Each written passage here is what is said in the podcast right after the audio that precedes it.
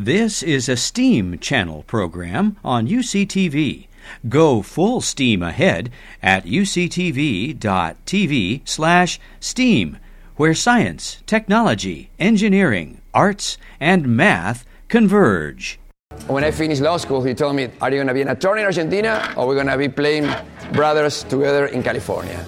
And I decided to bail on Argentina, bail on everything. I had a law degree. Democracy just came in Argentina back. It was nice. It was a lot of opportunity, but I really wanted to be with my brother. It wasn't a business decision, it was a family decision, a hard decision. It was my, my soul needed to be with my only brother.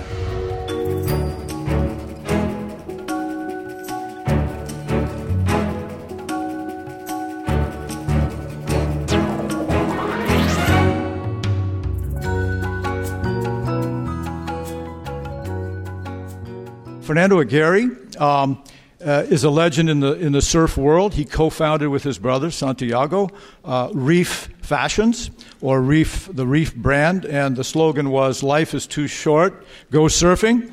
And so it took the kind of California lifestyle and made it worldwide. But like some of you in the audience, uh, Fernando is not from America. He's from Argentina, although he lives just a mile or so uh, uh, from us here. And he's also in charge of, that is, the president of the International Surfing Association, which now has 96 countries. The idea is to get surfing into the Olympics. And the last country is Norway, which I think would take a fairly, uh, a fairly good wetsuit to do that. So, without further ado, and with some thanks to our corporate sponsors, Kyocera, the San Diego Foundation, especially, San Diego uh, Gas and Electric, and ResMed, as well as the USS Midway Museum. I'd like to have uh, Fernando Aguirre come up. Thank you. Thank you, Steve. Um, buen dia, good morning to everybody. I'm not a professional presenter, so what I'm going to share with you is some, some images that I captured over, over my, my life.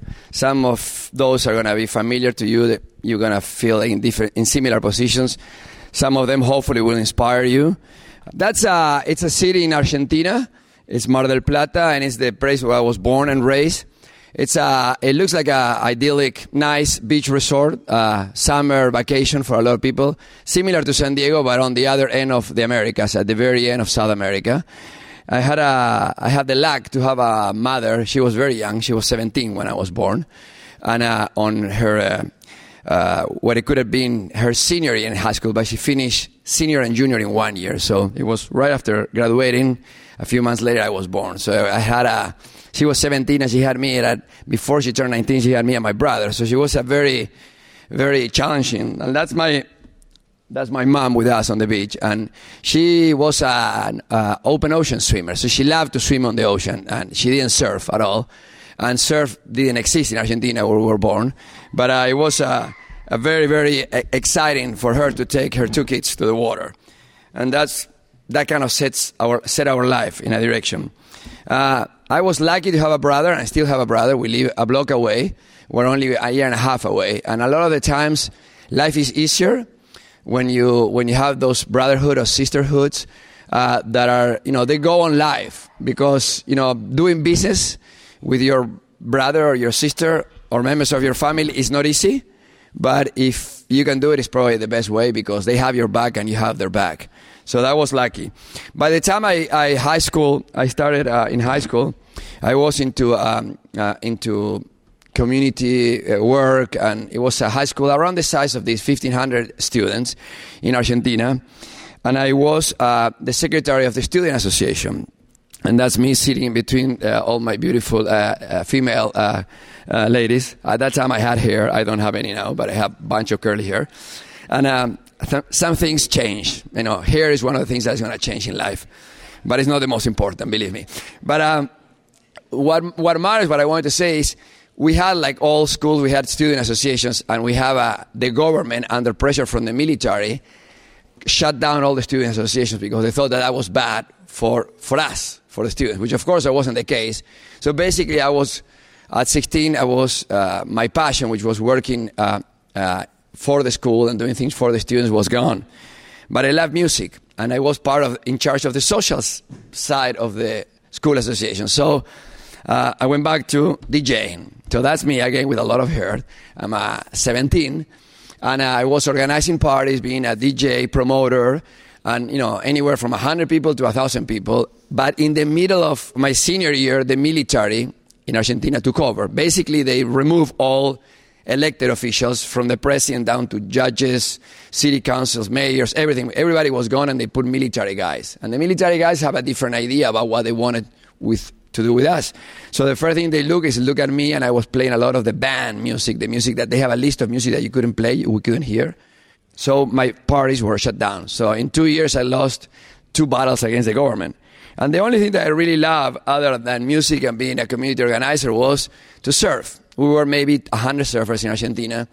And a year later, the military major, it was a Navy captain, decided that he banned surfing. So I was no student association, no music, and now no surfing. So we couldn't surf. So uh, some of my friends kind of say, okay, we're not going to surf anymore. And, and I took the attitude, I, I don't think so. So with a few friends, we founded an illegal surfing association without permit from the government. But because I had my DJ system I know how to organize party, we organized the first contest without permission. And that's a picture of my first contest. I'm a little bit older there, like I'm eight, uh, 19. And I held the first contest, and six months later, uh, after working and being on the newspapers, on the only one TV station, the only one radio station talking about surfing and, and, and freedom to surf, we were allowed to surf. That's my brother. I was the organizer and he was a surfer. He has the best part always. You know, I was playing the music and he was dancing with the girls. But that's, that's what brothers are for, you know, it's the yin and yang. And uh, the, the promotion that we did for one year for the sport and the sport being legal again was so good that we went from a thousand, from a hundred surfers to a thousand surfers, and in two years there were way more. So we started the first surf shop, and that's my brother, myself, and my mom in red sweatshirt with two employees, and that's the beginning of the first surf shop in Argentina. That's the first uh, surf industry uh, embryo or seed in Argentina, and it was great. We did great. It was like a not just a shop; it was a place to gather. You know, after surfing, we all get together, talk, listen to music, the music that the military didn't like us to listen to. Uh, we did all the things. And the military were still in charge in the country. They lasted uh, seven years. And, uh, and my brother didn't like the cold winters, the long winters in Argentina. He didn't. He finished high school and he didn't want to, he didn't know what he wanted to do in college. I had already started law school after two years. I, I was drafted into the military, was mandatory. So I had a year of playing around the DJ and a year of the opposite, being in the military, in the Coast Guard for one year. And my brother, which um, didn't want any of that, so he left. And that's the picture of my brother, myself, my mom. He's about to leave Argentina. It's the end of the summer, and he's saying bye bye, Fernando. And um, so he came to California. He had all the savings in the world, and he loved surfing. So, so he decided to go to uh, Peru, to the South Pacific, to Tahiti, and then he landed in California, and very soon he ran out of money. So uh, he started working as a, not a waiter, but a busboy in a, in a Mexican restaurant. That was his first job in America. And uh, when I finished law school, he told me, Are you going to be an attorney in Argentina, or we're going to be playing brothers together in California? So I thought a little bit about it, and I decided to bail on Argentina, bail on everything. I had a law degree. Democracy just came in Argentina back. It was nice. It was a lot of opportunity, but I really wanted to be with my brother. So it was. It wasn't a business decision. It was a family decision, a hard decision. It was my, my soul needed to be with my only brother, and my brother was in California. It wasn't. It, looked, it didn't look like a bad place to go, anyhow. And uh, so I moved to California. And four months later, with $4,000, which we have from family members, whatever, we started Reef. That's the first desk of Reef. It's a desk that we found on an alley, and the chair is a canvas chair for $15 that we bought on a, on a Target. And that was all the offices of Reef. I sat on one side, he sat on the other side. This is before, before computers in 85. And we had one phone line which didn't ring. Supposedly they were going to call with orders for our son, but nobody called. So it was very tough the first years. But uh, that was what we both wanted to do, and, and we didn't want to go back to Argentina. We were happy to be in California, so we worked hard. And this is uh, Reef five years later, we were running surfing contests. We have better product. The things were doing very well. And we have some, you know, we always have a, a different view. A lot of you guys, like Steve was saying, might not have been born in San Diego or even in the U.S. And that which some people might perceive as a weakness, I thought it was a, a, a benefit because I had my Argentinian culture and, and my upbringing, and now I was learning the American way and the American culture. So I was very happy because you're actually getting two. You know, you can talk in Spanish, I can talk in English. Spanish is the same. We always did things in a different way using our roots. I was the CEO now of an international company. I didn't look like the CEO of an international company, as you can tell. And we, we came with these ideas that having girls in small bikinis, like we have them in Argentina and Brazil, they, we didn't have them in America, they have still big, big bikinis. I know now they're coming small. But at that time, they were all big in America. And we, know, we knew that that wasn't the way. So we decided to, to bring some friends and, and you know, girlfriends of friends and daughters and cousins, whatever, to America to show the small bikinis. And that became part of Reef. And that's a typical. So this is. so. So. I didn't know if it, I didn't know if it was a good idea until the parents I didn't know if it was a good idea until the parents of the children that were looking at the, at the girls in Surfing and Surfer magazine started complaining. And then I thought, if the parents are complaining, their children are happy, maybe we got, we got a way to go. And that was the way, you know, Reef build up. It was a combination of product, of surf, of our Latin roots, and of course, it didn't hurt to have girls small bikinis. And, uh, you know, our family, three of them are my, my triplets and now they are 18. They just graduated. They're just in their first year in college. Two of them, and one is doing social work in Nepal. Uh, she left like a like a week ago. So you know, I still wanted to have time with them. And when you got three kids the same age, it's never it's never easy because you know things go fast, and you don't learn with one and, and get better with the second one. It's one shot. And um, but I also wanted to surf. That's me and my brother surfing at a local uh, San Diego beach and, uh, and Reef was getting so big, so successful. Everybody was happy. But my brother and me weren't that happy because the salespeople wanted to sell more sandals. The sandals wanted, the factory wanted to make more sandals. The bank wanted to lend us more money. The landlord wanted to lease us bigger facilities. And we wanted just to slow down because this monster was getting so big and so successful that it was destroying our lifestyle, it was destroying our relationship as brother. So we have a one day off and we decided we're going to sell the company. And all our friends told us, "You're crazy. You're, you know, it's going like that. Why sell it like that?" I said, "Because it's not a business decision; it's a personal decision. You know, people will teach you business." Uh, professor, business schools will teach you how to make business plans, but nobody teaches you how to make life plans. And if you don't make plans about what you want in your life, you're gonna end up, you know, like a leaf on, on the wind. You're gonna go wherever. So don't just think about business plan. Think about what you want in your life, and then comes the business plan. It's not the other way around. It's not business first and life first. Because if you have a good business and that's all you have, you're to be a successful businessman. But that's it. You're to be very poor. So you gotta you're gonna keep that balance, and it's never easy. Believe me. You'll screw it around. I'll screw it around. We all screw it around. Hopefully, you don't screw up. You know, it's very different. That's what I tell my kids: screw around, don't screw up. So, uh, so we got all the directors of the company and we put them on a boat. We took them to Tahiti for a week, and a couple days into the boat trip, we told them, guys, we're out. We're to sell the company. You guys need to take the ship and continue the sale because we don't want to do it anymore. It's destroying our life. And that's what we did, and that allowed me to go back to my family.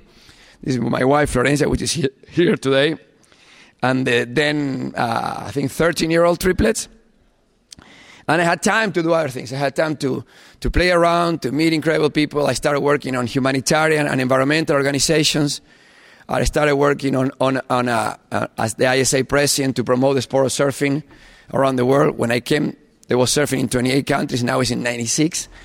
And, uh, and I met some incredible people. This young lady, she was very young at that time. She's 15 then uh, is Bethany Hamilton. This is a, a, year after she was attacked by a shark in Hawaii, and the shark took her left arm. And you might have heard about her. She's an incredible, inspirational uh, person. She just had a baby. And, uh, and uh, then I met this guy, Jason Mraz. He's a, He's a very cool musician. He's a guy that works in a lot of uh, humanitarian organizations. So you see, it's like if the only thing you're going to be thinking about is making money, you're going to be very poor. And all these guys that are quite impressive people, they think about more than making money. This is uh, Robin Williams. Uh, it's an incredible, an incredible person. He was uh, the funniest person, but the deepest heart. And unfortunately, he's not with us anymore. And this is in, in a fundraiser that um, a few years ago in La Jolla to raise money for, for athletes that needed artificial limbs. This is uh, from the surfing world. Is Andy Irons. He's uh, very, one of the best surfers in history. He had a short life. He couldn't manage uh, uh to stay out of trouble, uh, and he died out of uh, drug abuse. he was an incredible guy, a Hawaiian guy. So it's all all sort of people. Some of them Uh, will teach you a lot. Some of them will teach you even more. This is uh, Gabriel Medina He's the first ever Brazilian professional world champion. This is in, 90, in 2010 when he won the juniors at the ISA in New Zealand. A very young guy, very committed, from very humble backgrounds in Brazil, and now he's, you know, the number one surfer in the world. And then I met this guy. I saw these videos. I knew he was Hawaiian, but I, I thought, you know, if he's Hawaiian, he probably surfs because most Hawaiians surf. Fact is, he body surf, which is a way of surfing.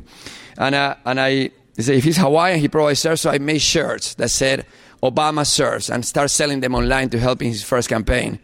And then, like a month before the election, I met him. And uh, when I asked him, uh, Do you surf? Yes, I surf. I was a better basketball player. So, so that's the president. But I wanted to focus more on what I. I believe that I was happy for being a, a surfer, for enjoying life in the ocean, and you guys are very close. The ocean is one of the few free places left in the world. The governments have not been able to figure out how to charge us for going in the ocean. It's basically breathing and going to the ocean. Everything else we pay. And, uh, and I thought if I can promote this in Africa, in Latin America, in Asia, there's you know millions literally of young people like my kids, like you guys, that would love to. They have the playground, but they don't know that they can use it. They're afraid of going to the ocean. Many cultures, the ocean is, is scary. So I started working on that that's uh, uh, the way I look when I go to a world championship. I dress up a little bit and put a funky uh, necklaces and uh, and get excited and get people excited. Tomorrow starts the first ever World Adaptive Surfing Championship. It means people that have physical uh, challenges. They're missing a limb, they have an accident, they're quadriplegics, whatever. There's 70 of them from 20 countries that are going to be tomorrow. So I wanted to share this with you. This is a poster painted. It's like a nice uh, art from a local artist. His name is Andy Davis, which shows a surfer still riding with an orthopedic leg. Then this is an incredible surfer from Venezuela, which is going to be here too. And he's surfing. He doesn't have the lower limbs, but he's still surfing. He's still riding the waves. And you can see his face of excitement just flying behind uh, the board. And these are two amazing athletes that are going to be competing at the event. The lady, he's from England, 53 he had an accident like 25 years ago, and he's quadriplegic, and he is going to be competing. And she, at 19, she was one of the top four snowboarders in the world in Colorado. She had an accident, she ended up on a wheelchair, and she decided that he, she was not going to be only the best at something, she was going to be Olympic champion. She's the only person in the world that has won summer and winter Paralympic gold medals for the US. In the summer, as a basketball player, in the winter as a downhill skier. And now she's training, she is in the American team. She's going to compete tomorrow in the American team. And she's training to be a gold medalist in Rio next year on the sprint kayak, which is a 300 meter kayak uh, sprint. So, and these are examples of, you know, many times we think that we have problems or we have obstacles or hurdles in life. And then when you look at other people, say, Really, I, I, know, I know I shouldn't I shouldn't swear here, no, because we're being recorded. It's tough to speak half an hour without swearing, but anyhow, so it's you know there's no reason to complain most of the time, and uh, so I wanted to share this little video with you guys.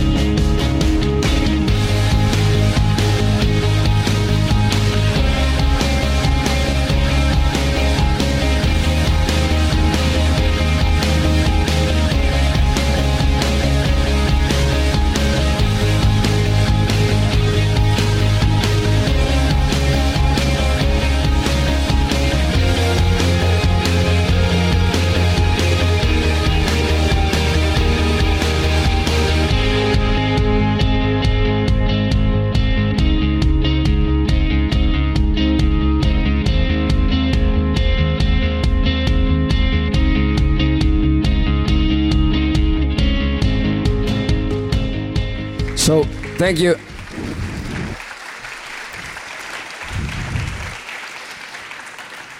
So I didn't know a year ago that we were going to have these championships, but we talked to people and we realized that there was an opportunity to give them a place. And you know, you think about in America, there is like places for people with disabilities to park their car, places for you to go up on a ramp on the curb so you can go in your wheelchair.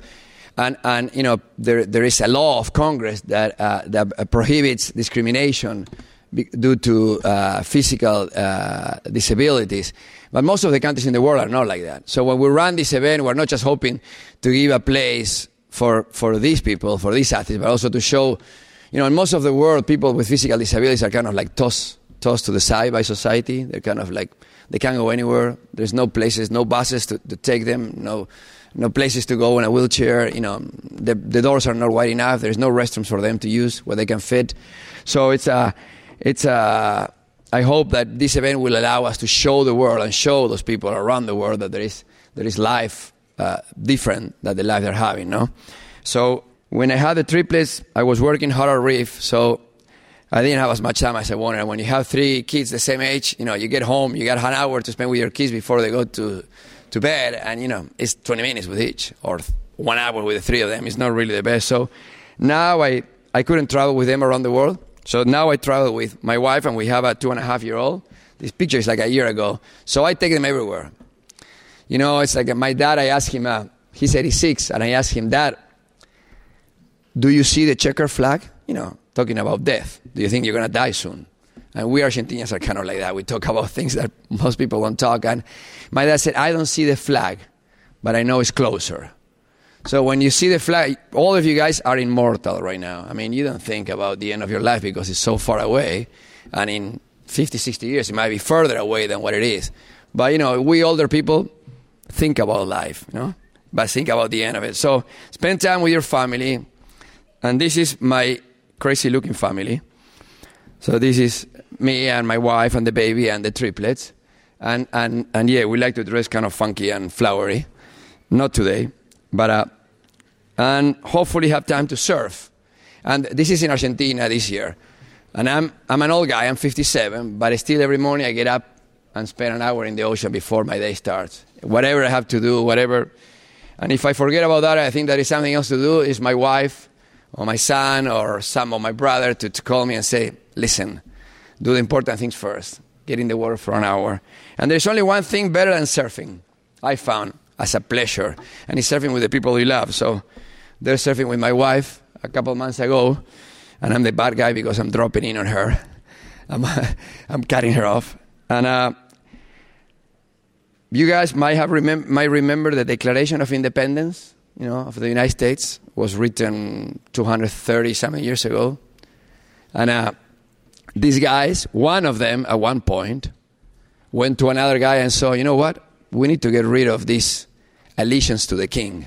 The king gets our money, decide what to do with our money, and we don't make the decisions. Let's start a revolution. One guy, eh? You know, if we look at the founding fathers, there are hundreds and thousands that they fought the Revolutionary War. But one guy, we don't know who he is, I don't know, went and told another guy, one of you, whatever, told another guy, Why, what about this?